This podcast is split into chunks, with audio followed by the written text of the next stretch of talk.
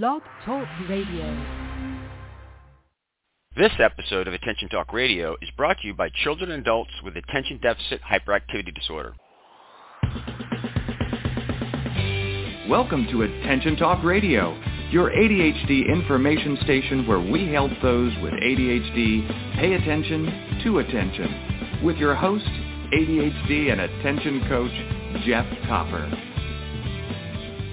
Good evening, everyone. Welcome to this edition of Attention Talk Radio. I'm your host, ADHD and Attention Coach Jeff Copper. Our topic, Understanding ADHD and Obsessive Compulsive Disorder, Part 2.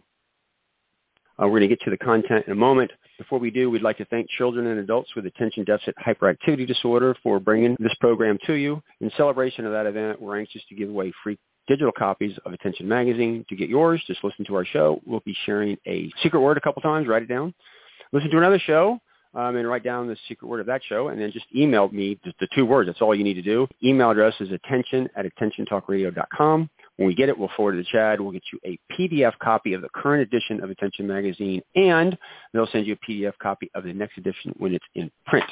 We have a little tip that we're going to share with you that Chad made, and we'll get into the show. You've heard it from organization experts and others. If you want to get things done, you need to keep to-do lists. If all the things you need or want to accomplish keep you up at night, you might think about spending five or ten minutes before bed writing down your list for the following day. Some people prefer to start their day by creating a list. Choose whichever works best for you. To learn more about time management and ADHD, visit chadd.org. Thank you so much, Chad, for your continued support. For those that are not aware, Chad is the largest not-for-profit organization that advocates on behalf of those with ADHD. We encourage all of our listeners to either donate or become members to support Chad. Financial stability is really important for them to have the resources to have people lobbying uh, on Capitol Hill for the ADHD community and working with different regulatory agencies on wording to make sure that uh, those with ADHD get the accommodations that they need in order to thrive. Again, for more information, to donate or to uh, become a member, go to chadd.org. All right, everybody. This show is a follow-up. This is part two of a part one series um, that we did with Dr. Roberto Olivardia years ago that we're re-releasing. I love Dr. Olivardia because it's a great way of taking complicated things and make it simple.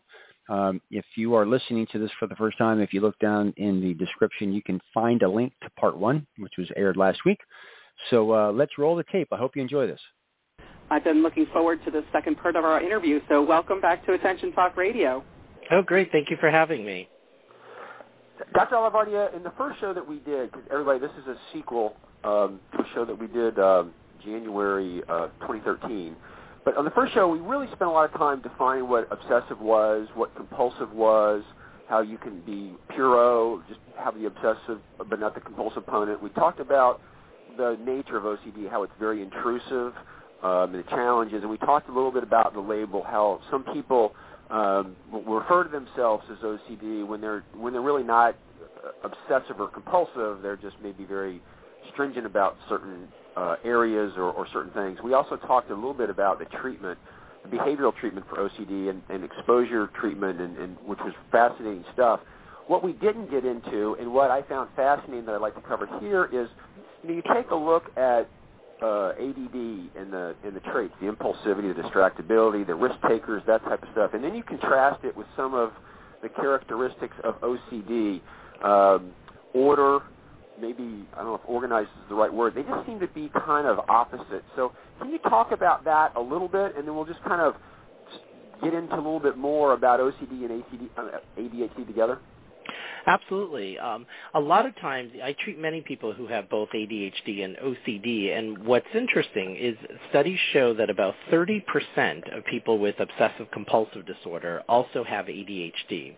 We don't know what percentage of people with ADHD have OCD, but that's a very high, what we call a comorbidity rate, um, a high association rate. So it's much more common than people think it is. And you're right, Jeff, in that it seemingly um, would be surprising because if you think about sort of the classic ADHD personality, somebody who's spontaneous, impulsive, um, a thrill seeker, uh, pleasure seeker. If we if we kind of frame the hunters and the farmers, the ADHD people are definitely the hunters, and the classic OCD personality is somebody who's very planful, uh, thinks a lot before they act or speak, is overly cautious, uh, very risk adverse and is oriented not so much around seeking pleasure like the ADD personality, but really on avoiding anxiety. And they would be sort of more the farmer personality, the, the person who is really uh, finds um, a certain amount of comfort in structure and, and regimented uh, ways and routines of going through their day. So one might say, how can both of these exist in, in the same individual? But actually, they can in the sense of how these traits can look different uh, for different people. Um, that somebody can be impulsive in certain ways and yet be compulsive in other ways. And if we think of both ADD and OCD actually almost on a spectrum of attention, that obsessive compulsive disorder is in the category of anxiety disorders, although in the new DSM, uh, the, the manual for psychiatric disorders, it's going to basically have its own category of the obsessive compulsive uh, disorders. But in a sense, OCD is an attention disorder as well. Um, people with obsessive compulsive disorder have many deficits in attention and executive functions.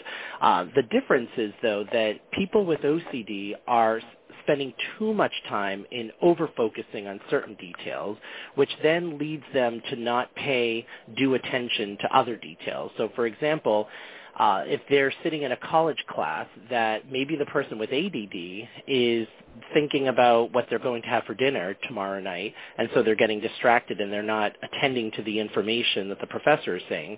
The person with OCD might be trying to write down every single thing the professor is saying in notes, and as a result, you can't write down every single thing, and as a result, you're going to miss some things.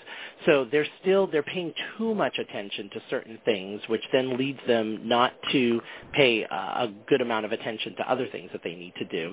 People with OCD also have a hard time filtering out uh, irrelevant data or data that might be of low priority. So basically, to someone with obsessive compulsive disorder, a lot of times all information is on sort of the same even keel. So if you look at hoarding, for example, people who are hoarders, and hoarding is a is a form of, a, of an obsessive compulsive disorder. The problem with hoarding is that people basically put the same amount of sentimental value in everything.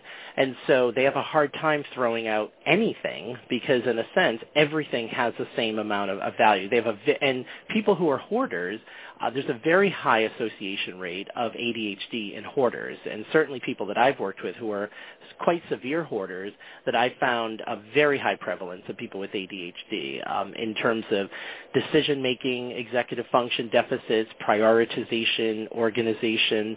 Um, people with OCD, particularly people who are quite obsessional, have a very hard time uh, filtering out obsessive thoughts. And if you have obsessive thoughts about um, whether it's that you have to pray 50 times or else you're going to go to hell, it's, go- it's going to be very difficult, obviously, to pay attention to what you need to pay attention to. People with OCD have a hard time with transitions and anything that is of uncertainty or any sense of unpredictability, and many things in life are certainly uncertain and unpredictable. And if somebody is focused so much on the threat of any particular or the possible threat of any situation they might miss a lot of details that literally might be right in front of them. So if you think of OCD as an attention disorder in a sense, then you start to kind of see how it might not be that much different than what we know about ADHD. Um, and people with OCD uh, can certainly struggle in many ways uh, with school and things like that, but you also have people with OCD tend to be very highly perfectionistic in, in personality trait, and so they might be compensating for some of those executive functioning deficits by uh, sacrificing sleep and doing things like that. I mean, I work with college students who might get straight A's at an Ivy League school, but they're working you know eight hours on something that for someone else might take two hours because they're ritualizing the entire time and if they have ADD as well having a hard time sort of paying attention or, or focusing And so it's it's much more common. And then what we know too is that when people have both, it's very easy for one disorder to sometimes mask or disguise the other. And I have found often the case is that people with OCD that I've worked with whose ADHD is is misdi- is either undiagnosed at all or not even uh, looked at as part of the picture. And it's very important if somebody has both to really understand how each plays a role in whatever issue that they're presenting with. I, I, I'm going to come back to that in just a second, but when you're talking about OCD being an attention issue, I know um, in interviewing many people on the show, I've come to realize that ADHD it really makes a lot of sense to look at it as a self-regulation issue. And attention is one thing you need to regulate, emotions is the other. And there's two extremes to both sides. On attention is not focusing on something, and then focusing too much on something. On in the emotion side, there's two sides of that too. So I think that's it. Kind of I can kind of see how that makes some sense that, that they might obsess and spend too much time paying attention to something as opposed to the other. The the thing that's interesting to me, and, and Kirsten, I want to ask you: Have you ever diagnosed somebody with both OCD and ADHD at the same time? Uh, I have. Yeah. I, I, I, Dr. Oliver, I, I want to get your thoughts on this, but I, I got to tell me that's got to be difficult. I would think to peel those apart and not have one mask the other from from your experience, can you speak to that a little bit? Oh, definitely. I mean, I think that it it takes a very careful assessment of really understanding how um, the person operates and the things that they might be uh, having difficulty with, really understanding what is motivating that difficulty, um, the different scenarios, how much of it is emotionally driven. So, for example, to give you an example, I worked with a patient years ago who um, had uh, obsessive compulsive disorder and would have certain rituals around hand washing and symmetry, having to put things in um, their room uh, within twos, like in couples. So 2 mm-hmm. pencils had to be aligned, two books had to be aligned, and had to do that until uh, he got what's called the just right feeling, which is a very common phenomenon for people with OCD that they talk about. They just need that just right feeling. And so he started talking, and then one day he said, you know, I always, before I write a paper, I always have to clean my room. He goes, but it doesn't feel like an OCD kind of thing. And I said, what, what do you mean by that? And he said, it's not like I um and he his OCD did not include any cleanliness. I mean, he had hand washing issues, but his he really was not somebody who needed his room to be neat. He was not a neat freak. You know, many people with OCD can be sloppy at the same time. It depends on the form of their OCD. He said, "I'm not anxious when I'm cleaning the room. I don't feel like I need to clean the room or else something bad will happen." He goes, "But I find that I just focus better." Not because I'm worried about the room being messy, but because it's just a visual distraction to me. And so I started to inquire more and more about this, and it turns out that um, he gets highly distracted in doing work, but not by obsessive thoughts, but by his thoughts just sort of wandering on other things. Um, that he found that if there was something on his desk, he would start fidgeting with it. That if he heard a noise outside of his college dorm room, he would get up and see what was going on, and then three hours would go by, and uh, he still didn't get to his work. Um, that if there were uh, clothing on the floor or something that he might start kicking around with his feet. Um, so it was more of what you hear for people with ADD um, in terms of his level of distractibility we started to inquire more and more about this. And this was about maybe the third or fourth session I had worked with this young man. And it became very clear when we actually did um, sort of a, a more full assessment that he also had ADHD. And not only himself, but in his family, he actually had three siblings, two of whom had ADHD without OCD. They just had pure ADHD. And he had another sibling who had just OCD. Um, and if you we looked at his report cards, a lot of the things that um, previous therapists or, or himself or his parents had always assumed was part of the OCD was actually um, more in some ways part of the ADHD. And a lot of times what we found out is that some of his rituals actually were ways of compensating for his ADD. So he would say that sometimes he would find he would get so distracted um, not by anxiety, obsessive thoughts, but just by distracted in the ways that many people with ADD get distracted. And then he would start to ritualize almost as a way of bringing his focus down, you know, the, a, a way of trying to get back to, to task. Um, and he would actually really, he would judge himself tremendously for not paying attention sometimes and being um, unable sometimes to regulate himself. And he had a lot of impulse control issues that um, again people I, I don't think really looked at um, in terms of impulse control issues around food around gambling, um, around sex and pornography, and all of these things were not related to his obsessive compulsive disorder. And I think how they were conceptualized was, well, maybe these are ways that, you know, if you're someone who's who lives life in a very restricted um, anxious fashion that these impulsive things might be ways of just letting out and kind of almost rebelling against that. And I've seen that happen sometimes, but this was clearly much more than that. And once we understood it through that ADHD lens, we really started to tease out like when it was obsessive compulsive disorder rituals versus when is when might he he also found out for example that when he was bored or under aroused it would almost give way to the obsessions coming into his head. So part of the way we treated the OCD was managing the ADD that if he was able to keep himself uh, healthily stimulated then he could minimize, it didn't cure his OCD by any means, but it could minimize the level of obsessionality that he had, that he found that one of the um, biggest triggers basically for his obsessing was boredom. Wow. So in the assessments, what I'm what you started this off with motivation, like what's motivating the behavior here and there, and I can kind of see the differences. But that's the clue for you, then, and then you go through the assessments. Yeah, then then I would look at um, really understanding when when a person is having a, a difficult time either focusing or, or regulating um, attention or getting through just various executive functioning tasks um, I, I really ask them to describe it almost from a, a blow-by-blow perspective, you know, like what, what is going on. Um, so, for example, if somebody has problems making decisions, that um, the person with OCD will often talk about it from the perspective of, I need that there is a perfect decision to be made, that there is a right decision and a wrong decision, and I'm trying to find the right decision. And of course, most decisions are not that black and white. You know that it's really about finding um, a response or an answer that's good enough, and that's just going to work. And you basically have to tolerate the anxiety of the possibilities that that might be the wrong decision.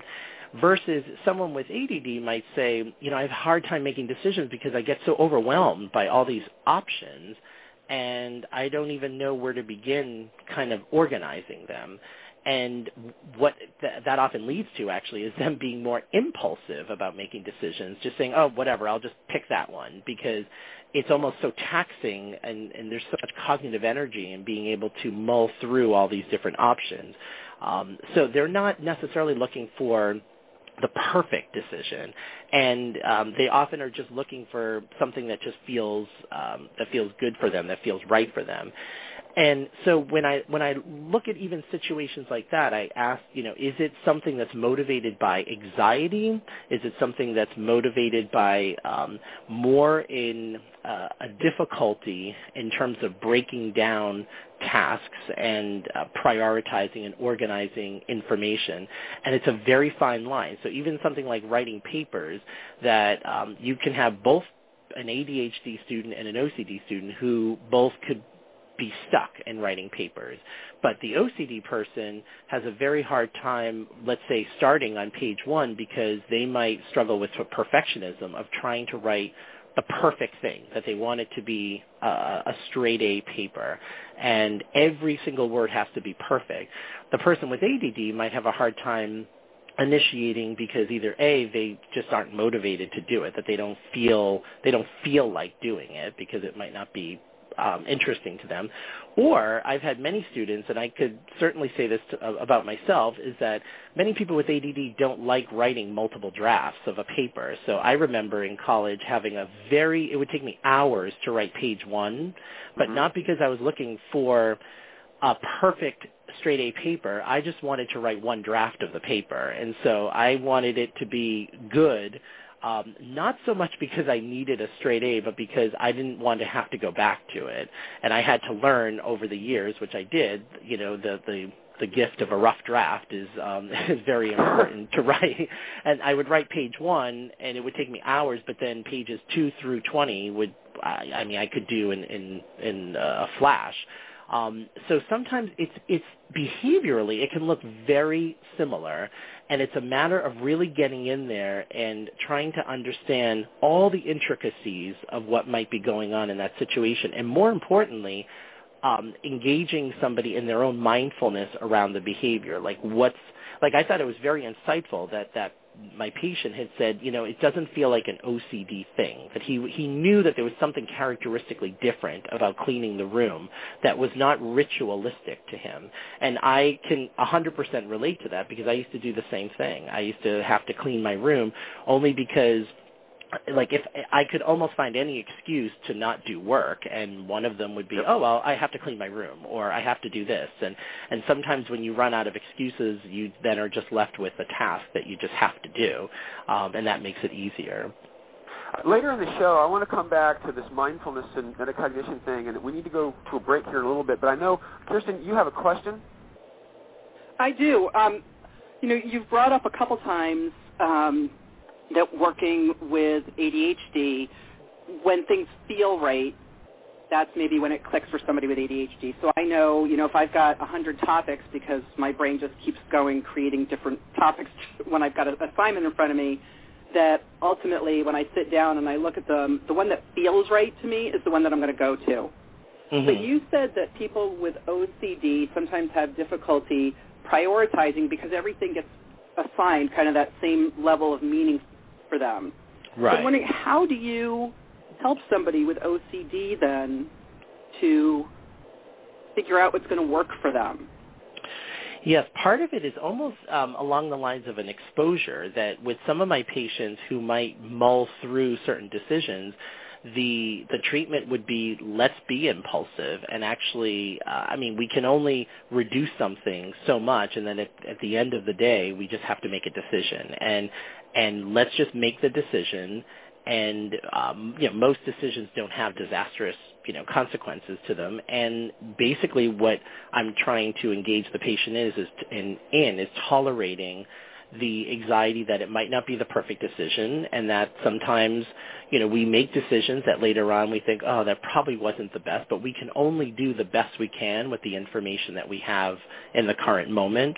And that's very tough for someone with OCD because they, they're almost, lots of people with OCD actually don't make decisions because they're always trying to get more information and more information and more information to try, but then it, it leads them to be so paralyzed in trying to make a decision. So in those cases, I mean, I've had people in my office who, um, you know, they might have a make, need to make a decision about one thing or another, and we say, okay, let's let's bring this down to three bullet points, and then when everything comes out even, we just literally have to just pick one or the other, and let's just pick it and go with it, and coaching them on just making a decision around it, and it's very anxiety provoking for them because they're they're oriented, people with OCD are oriented towards anxiety. They're oriented towards I'm trying to avoid as much anxiety as possible. And the reality is when we make a decision, we are committing to something. And what that means to someone with OCD, it can feel very suffocating to them. It can feel like, oh my gosh, like I'm now, what if I realize this isn't the right thing for me? And engaging them that most decisions are, uh, you know, we can get out of them if we realize that they're terrible decisions, but we just make do with what we have in the moment. And that's very hard for people with OCD. Whereas some people with ADD have a hard time sifting through the proper sort of channels that you need to sift through to make a decision. They they some people with ADD are, are more oriented towards pleasure, and so what feels right, even though it might not really in other ways be the the best thing for them. And so I find with my ADD patients, it's sometimes like, oh no no, before you make that decision, let's let's look at all of these and make sure you're considering everything from the whole picture. Um, and sometimes I've seen people with OCD who can be impulsive, but not because in the same ways that people with ADD, but because it's so um, it's almost like they they have come to this place of realizing I can't ever come to a perfect decision, so I'd rather make just a random decision. And that we don't I don't encourage that either because no, we have we want to be as informed about the decision that we're making. So some people with OCD compensate with their compulsivity by actually being quite impulsive. And so there's again a very fine line. So it's so important for any therapist to really assess from a, a, almost a step-by-step perspective where and what is motivating the person in whatever task or um, or engagement that they're in. Wow. Uh, Dr. Oliver, I need to run to a commercial break. Um, uh, before we do, for our listeners out there who might have a question, want to get in contact with you, your email address is still roberto underscore olivardia at hms dot harvard dot edu. Correct. Is that correct? Yes. And with that, we'll be right back after these messages. Our secret word is OCD2. Your life, your world, your choice. This is Attention Talk Radio. Are you always late? The Time Timer is an award-winning time management solution that's helped millions of people with ADHD manage life better. As time passes, Time Timer's bright red disc disappears. Visit timetimer.com and use the discount code ATR for 15% off. Transform lives as a professionally trained ADHD coach at the ADD Coach Academy. ADHD coaching is in demand, a calling, and a career. Learn how you can change lives by going to addca.com slash ATR. That's addca.com slash ATR. Managing ADHD is about pausing before you ponder and proceed. This opportunity to practice pausing is being brought to you by digcoaching.com. And now back to Attention Talk Radio. We are here with Dr. Olivardia um, doing our follow-up on the show about ADHD and OCD, and we were talking about how one of his clients, um, of many I'm sure, who had both ADHD and OCD, um, and how one of the differences, one of the last things you said, Dr. Olivardia, was that for people with OCD, you know, making a decision is about making the perfect decision, and that sometimes with ADHD it comes down to just making a random decision because you just want it off your plate. Right. Um, I'm wondering, like, even um, ha- I'm wondering about people with OCD even getting into treatment because I, well, actually, let me back up.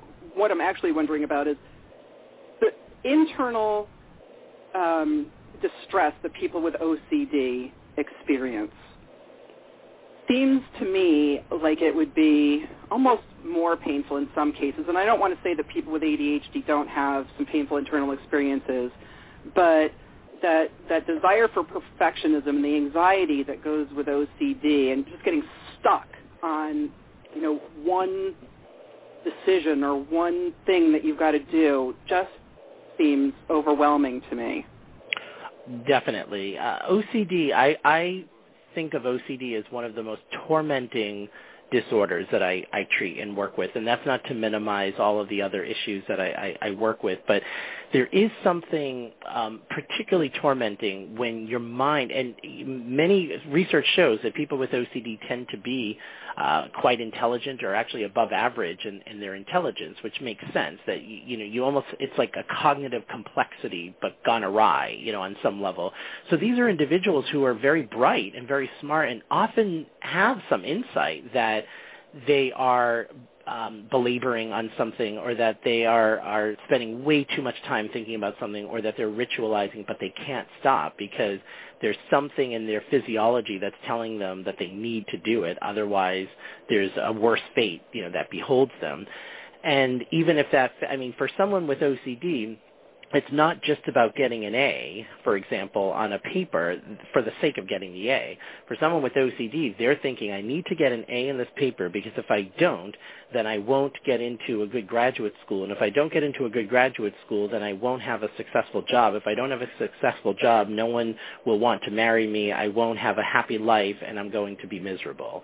That there, and I work with people who are in seventh and eighth grade who their perfectionism is driven by that line of thinking. And so if you imagine at 12 years old to be thinking about you know being in your 50s and 60s and living a miserable life because you don't get an A on a science fair project that's just uh, it's horrible. I mean it's a very paralyzing way to think. And you know with ADD and OCD even a lot of the things like if we think about people with ADHD who often hyperfocus, which is that um, so the person who the night before papers due, they're able to get that 20-page paper written.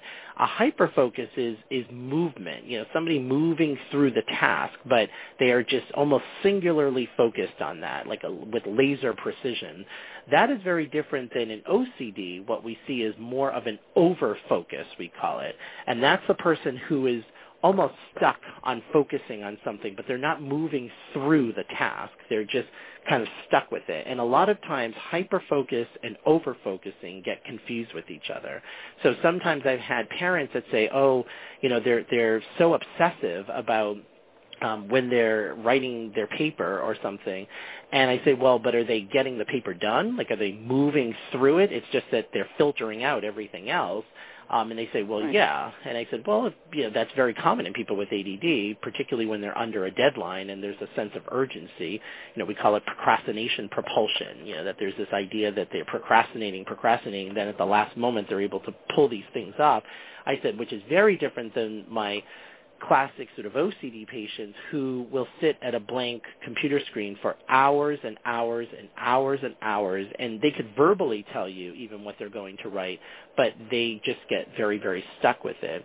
Um, and a lot of times, too, you know, what we call obsessive – could be sort of hyper focused. So, you know, the person with ADHD who's playing video games for 12 hours straight because it's just wonderfully stimulating for them.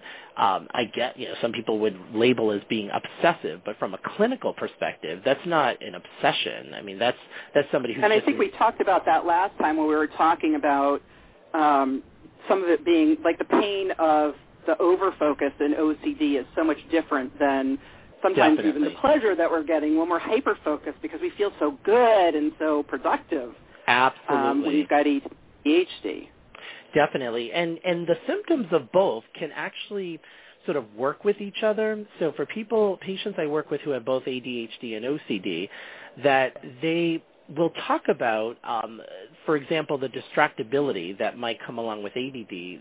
People with OCD welcome that sometimes, that they say, you know what, if the alternative of not being attentive is to be in my head and having these rituals, I welcome being kind of in la la land. You know, I welcome being in my imagination and, and being distracted.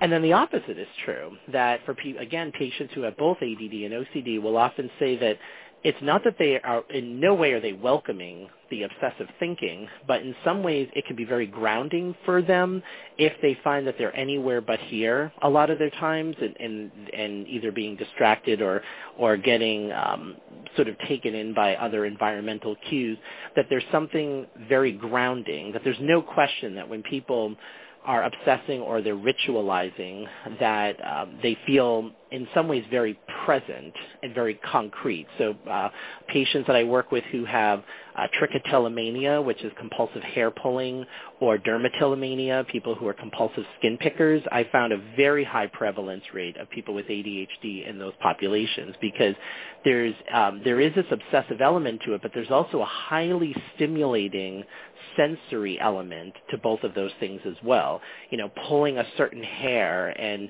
after people pull it, they often roll the hair in their fingers, and there's a pleasurable component to that. It's not a ritual like I need to roll the hair between my fingers because something bad will happen. It's this feels good. It feels soothing. But then, of course, when someone has a, a patch of baldness on the top of their head, there's nothing pleasurable about that. So it's this combination of these sort of compulsive behaviors, but then um, I, there's also these highly stimulating aspects to the behavior as well, and sometimes they work with each other in ways that um, can can leave somebody feeling very confused diagnostically. Mm-hmm. So, that, I got I get asked, and ironically, like three times this week already. You know, can you cure ADHD? And I have my answer to that. But so my question is with OCD.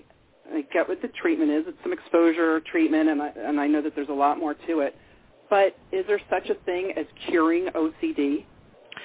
Well, I think I mean how I would approach that question with both OCD and ADHD is is understanding it from the perspective of that we are born into this world with a certain wiring. And people with OCD, people with ADHD are uh, there's a definitely a genetic predisposition to it um, and that there is a wiring that we can look back or our parents can look back at our early life. And even for people I work with with OCD, their parents will see, oh, I remember when they were two or three that they got very upset, you know, that their buttons didn't line up the right way. But it just kind of came and went, like it wasn't a big problem. So there is this aspect to both um, people with ADD and OCD that is almost kind of a part of who they are. Now, having said that, that doesn't mean though that you're doomed to ritualize or or you're doomed to be um, stuck in sort of some of the executive function issues. But I I don't think one can necessarily cure OCD, but one can absolutely manage it and work with it and use the traits that come along with that way of being. I mean, people with OCD, I mean, I've had patients who have gone on to be great editors, who gone on to be architects, who have uh, gone on to be interior designers, all of which rely on precision and if I have an interior designer or an architect, I want them to be perfectionistic. I want them to have a high visual acuity um, and attention to detail. And these are an editor relies on somebody who can literally see that every I is dotted and every you know T is crossed. Those are good careers for people who have that sort of orientation, provided that it doesn't, they don't get consumed by it or overwhelmed by it. So it's about regulating that. And even in ADHD, we talk about the regulation of um, one's spontaneity and one's impulsivity. Uh, there's a reason that many entrepreneurs and inventors and musicians and artists have ADHD because those careers and those ways of, of being really lend themselves to a lot of the sort of the positive features of ADHD. So I, I don't. I get very upset when I see books, you know, about curing ADHD because I, as as someone with ADHD, I I really feel it's more of kind of who I am rather than something that I have, and re- recognizing that we all have traits of us uh, our, uh, in terms of our physiology and our genetics and our neurology that carry with them strengths and carry with them weaknesses. So I, I don't look at it so much as as a gift or a curse. It just it is. I mean, like every, every one of us has sort of strengths and weaknesses, and our job is really to navigate the pitfalls and trying to be proactive about them. Um, but with someone with OCD, it, it very much is. I've seen people who live ex- very healthy, functional, productive lives, but they do have to be careful about um, certain situations in which the OCD could get triggered. But once you learn, once you have your toolkit of strategies and self-talk and cognitive strategies, uh, you can sort of put out the fires as they come. Dr. Oliver, before the break, we talked about you know mindfulness, and earlier you had talked about uh, when you were talking to a person, you know they had to really kind of focus and kind of go step by step through things. There's this metacognition, mindfulness piece of this, and I know when I'm coaching those with ADHD, it's kind of get them to stop and pause and notice what they're paying attention to, so that they can then be a choice. It seems to me that somebody who has OCD and ADHD really needs. To, I mean, we talk about thinking about what you're thinking or the mindfulness or, or whatever term we're using that's you really need to rely on that because a help diagnosis to realize hey this is not an OCD this is the ADHD and blah blah blah. But to differentiate those two and know what tools to use in what situations is that is that perspective does that make some sense? Do you see that and the need for that heightened skill or awareness Oh, definitely. Because even for people who have both, that I I use the language with my patients that is this an ADD thing or an OCD thing, and really having people be specific about which it is. And even, for example, in doing exposure therapy, what I found is that when when you identify the ADHD, it's very important in terms of treatment implications because so behaviorally, as I mentioned in the last show, exposure and response prevention therapy is is the most effective behavioral intervention for OCD. That you're you are not going to help OCD by talking to someone four times a week, sitting on a couch about all of their fears and anxieties. That that was the old way prior to behavior behavior therapy and it wasted a lot of time and money for people, that behavior therapy is really the way to go. Now, in order for that to work, though, you you have to have somebody engage with their anxiety. So if, if somebody has contamination issues and I have their hands on a dirty or they have their hands on a dirty toilet, I don't want them to distract themselves from that. They need to be aware. I, I actually we have scripts that we write that say, you know, imagine you know, whoever was sitting on this toilet seat before, that they might not have been clean, that they might, and all of those germs are going on your hands. And, and it sounds so sadistic, but the, the purpose is actually to raise their level of anxiety so that they can eventually habituate to it or tolerate it.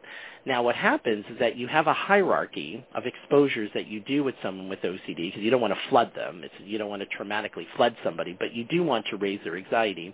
But what I find is that for people with ADHD, they're very good at distracting themselves out of their anxiety, which might be helpful actually as an adaptive tool in some situations. You know, certainly if you're on an airplane, let's say, and, and you have a fear of flying, and you find that you could then eject out of the situation in your mind and think of yourself on a beach in Jamaica, that could be a very adaptive coping mechanism. Um, but in doing exposure therapy, I don't want the person going elsewhere, and my ADD patients definitely do that. So they can have their hands on the toilet and they're not anxious, and I'm asking them, "Where are you right now?" And they're saying, "Oh, I'm thinking about the movie I saw last night." I said, "Oh, no, no, no, no. We we need you to be grounded right here." And I found that for my ADD OCD patients, I've often had to start at a higher rung on the hierarchy of exposures to almost make it anxious enough that they almost can't be distracted from it. So that's sort of one of those implications as to why it's very important to make sure that we're identifying the ADHD and OCD. And then in terms of psychopharmacological approaches, that studies show that so the medication for ADHD typically Actually, are the stimulant. Doctor, doctor, can I can I sure. you there because I, I, I don't I want to touch base on the treatment of them individually and combined when we come back from break. Sure. Um, but real quickly, again, it just it blows me away as you're, as you're talking because if you're engaging them in the anxiety, they need to. If they're engaging in it, they're feeling it, but at some point in time, if they're going to overcome it, they've got to be able to kind of just notice it and be able to detach themselves and that goes back to such uh, thinking about what you're thinking and noticing about what you're noticing in your mind. It just it, it just blows me away. Um, effectively, when you're putting them in those behavioral treatments, in a way, would you say that you're actually kind of teaching them that? That teaching them about engaging. Teaching them to engage and then notice and it's almost like a Jedi mind trick in your mind. You're putting yourself in, you're engaging, and you're noticing, and then it's, it's basically saying, okay, now how am I going to down-regulate this anxiety, or what am I going to do to kind of put it in its place? In some ways, I mean, with exposure therapy, actually what we're doing is almost proving to the patient that their fear is simply that. It's just simply a thought.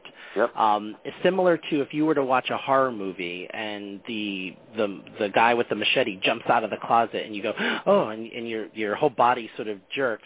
If you were to see that same movie again, you might still have a heightened response, but it won't be as big as the first time you saw it because you know the guy's yep. going to jump out of the closet. Yep. Third time, fourth time, fifth time you see it, you may have absolutely no physiological reaction to it. And that's kind of what exposure therapy is, is you're basically training the person because they know it's almost like with OCD, the brain is telling them there is a huge threat here and the brain does not know the difference between a real threat and a perceived threat if we've assigned it. And so once people start recognizing, oh, this isn't actually a threat, then their physiology actually starts to kind of calm down, and then their cognitions start to change to say, oh, well, this can't be threatening if I'm not feeling it to be threatening.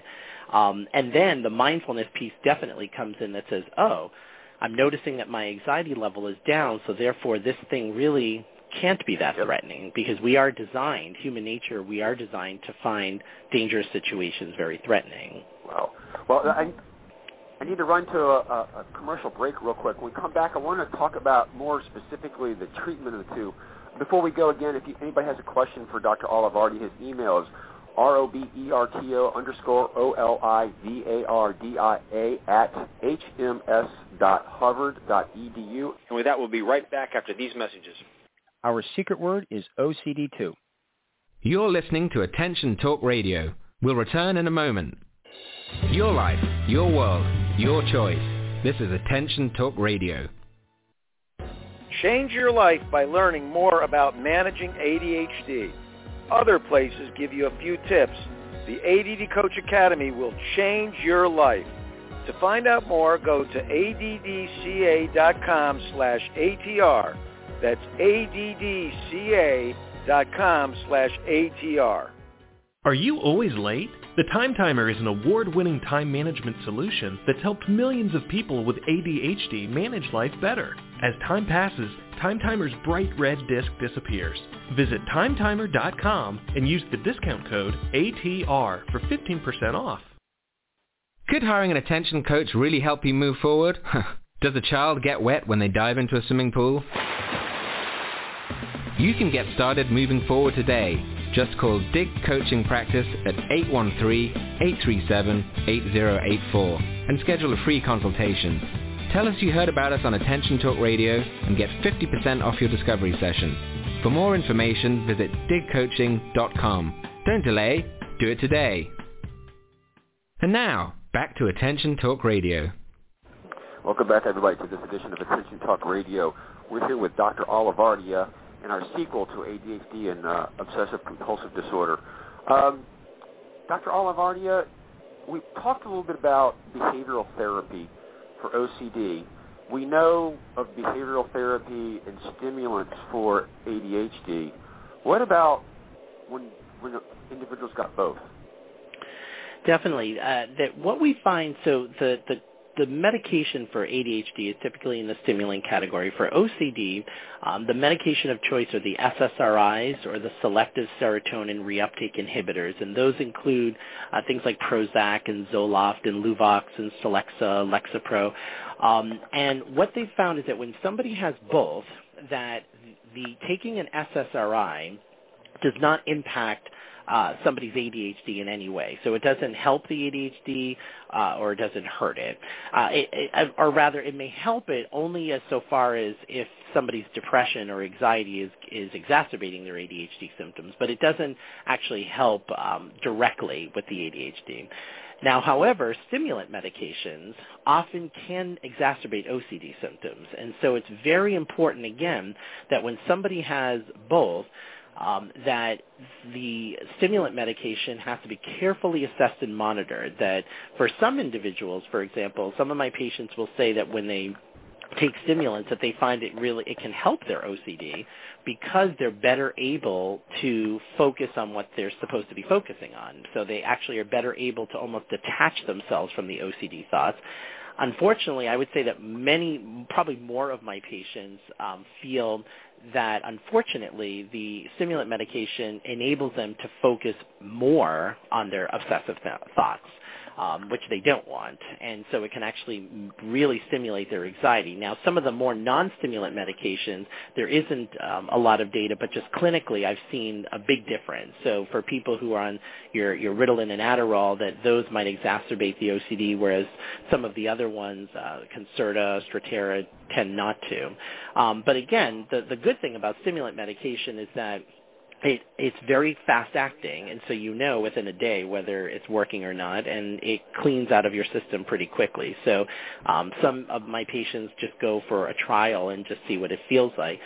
Now, if somebody had to use one medication because the two might not occur very well together, and let's say if they're not having an effectiveness from a non-stimulant medication, then a decision is to, is made as to which is the more sort of impairing of the conditions. And I would say nine out of ten times of patients that I work with, their OCD is far, far more impairing. And so they elect um, for taking the SSRI, and then we work in terms of um, behavioral uh, or coaching around the ADHD, um, and you know, of course, doing you know, cognitive behavioral therapy and, and such. Um, and those are for people who might have a hard time doing both. And then there are some pe- patients I work with who don't prefer to be on any medication for either, um, at which point, again, a very intense behavioral protocol would be important. But um, there are some people, either because of the sense of the, the depth of their depression, uh, psychopharmacological treatment would be necessary, at least initially, just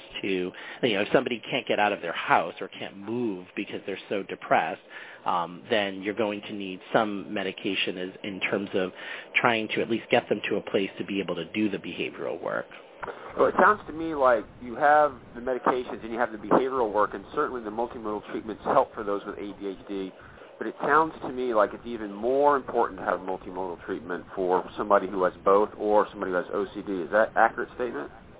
Yes, definitely. To have um, that that studies show for for OCD, if you look at groups of people who just take medication, who just do behavioral therapy, who do both medication and behavioral therapy, or who do neither, that uh, people who do behavior therapy alone uh, or behavior therapy with medication actually fare almost equally.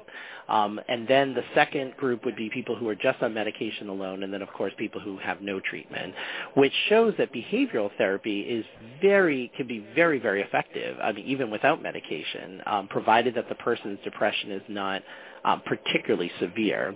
Um, and with ADHD, I've worked with many people who do not elect for medication or children whose whose parents don't go that route, um, who can be very successful at, without, contrary to what some people in the field might say, that could be very successful without having taken medication, provided that they are again it's sort of a combination of this mindfulness piece of being very aware of where their ADD kind of gets in the way and then not being judgmental about needing to sometimes do unconventional or bizarre strategies to get through what one might have to get through.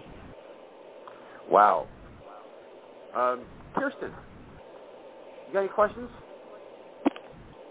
I don't. I'm just being fascinated um, listening to all the ins and outs of this and considering what it would be like um, to have both OCD and ADHD. And of course, you know, working primarily with an ADHD population, Jeff, I'm sure you see a lot of people with a lot of anxiety and just at that level how uncomfortable it can be um, and how that can affect the ADHD. But taking it to the level of OCD um, sounds like a lot of it sounds like a lot of work.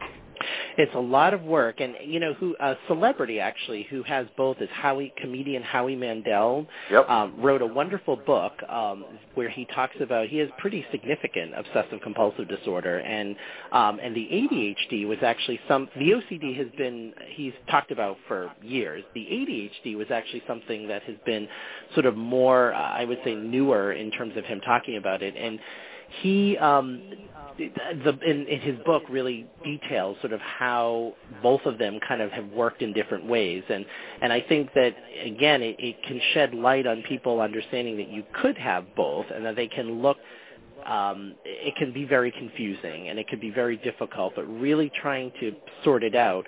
The other thing that's interesting too is what we know from genetic studies is that people who have ADHD are more likely to have someone in their family with OCD and vice versa.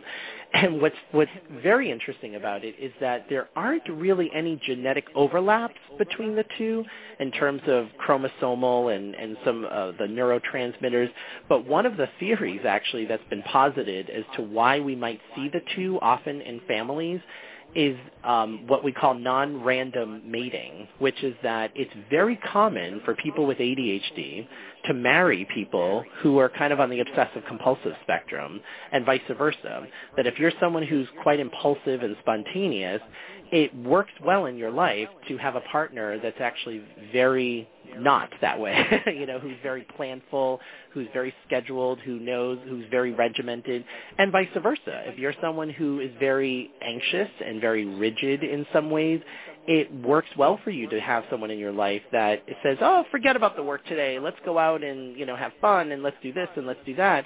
And so if you have couples that get together who are one who has ADHD and one who's on either has full-blown OCD or is on that spectrum, when they have children, both of those genes are going to mix in the genetic pool, and voila, you're going to have children, some of whom might have ADHD, because ADHD is highly, highly heritable, and some of whom are going to have OCD, which is also heritable, and some who have both.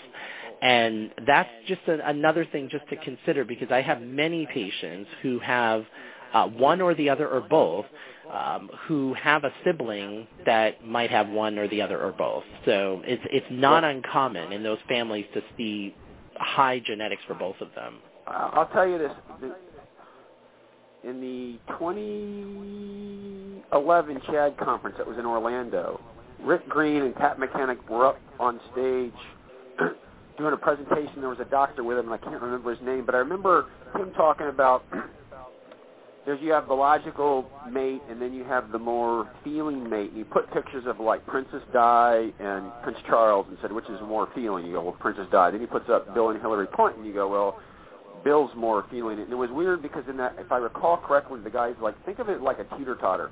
If one person is 10% from the fulcrum, they tend to marry somebody that's 10% on the other side. Mm-hmm. If you're way out on an extreme, you tend to marry somebody out on the other extreme, and it provides balance. And that, whether it's true or not, I can tell you in my work with people, it seems to ring true because so, cause so often I'm dealing with an ADDer who's relying on their spouse for the for the organizational type things, or sometimes they're relying. Um, I mean, they're the entertainer of the group. They're the spontaneous type person. Yeah. So it's, it makes some sense to me why, you know, if, if you have ADHD, to marry somebody who's more organized, just so you can get up and get out of the house in the morning. So just fascinating. Kirsten, I, I too, like you, this has been, I've learned so much between the last show and this show. Um, it's been absolutely amazing. What stands out to me is, is just how intrusive OCD really is, and how that crowd, the ability to kind of notice what's going on, be very mindful, is is really. I mean, it's important for everybody, but particularly important for that crowd. So, um, before we wrap stuff up, any any, last comments or anything that you'd like to share with our listeners, uh, Dr. Olivardia? Sure. I, I guess I, I would comment that if you suspect, if you have either OCD or ADHD and you suspect that you have the other, um, really make sure that you're getting a careful assessment. Um, and it might be helpful to actually meet with somebody who has expertise in the other area, let's say, who can help kind of tease out because it is very important, again, diagnostically, that if you have both, to really to work with both, because um, otherwise, if one of them is missed, it can really put people into, they can often feel very frustrated. And for therapists out there who might be listening, that it's very important also to just keep an eye out because, for example, you know, I have many OCD patients who who have ADHD, who might be tardy for sessions, who don't do their quote unquote homework.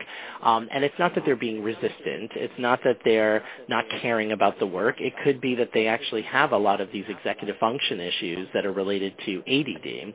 And sort of the notion that the OCD person always does their work and always um, that might that that picture might be changed a bit if it turns out that they also have ADD. And so just to be aware of that that uh, association I think is important because again to know that 30% of people with OCD have ADHD is very high um, and it should it almost should be part of the assessment if you're working with people with OCD to look for ADHD. Absolutely.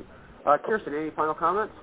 No, but I the fact that I should be paying attention when I'm looking at people who have more anxiety and OCD is definitely something that I'm going to take away from this and be considering more fully. So thank you for sharing that, Dr. Olivardia. And Dr. Olivardi, thank you so much for coming on the show. This this has been very enlightening. I, I I've learned, I think I've learned the top top five for sure of all time. So thank you very much. Oh, thank you for having me. As a reminder out there, if you would like to contact Dr. Olivardi, his email address is roberto underscore olivardia at hms.harvard.edu. With that, uh, we'll close the show. Take care, everybody. Catch you next week for a great edition of Attention Talk Radio.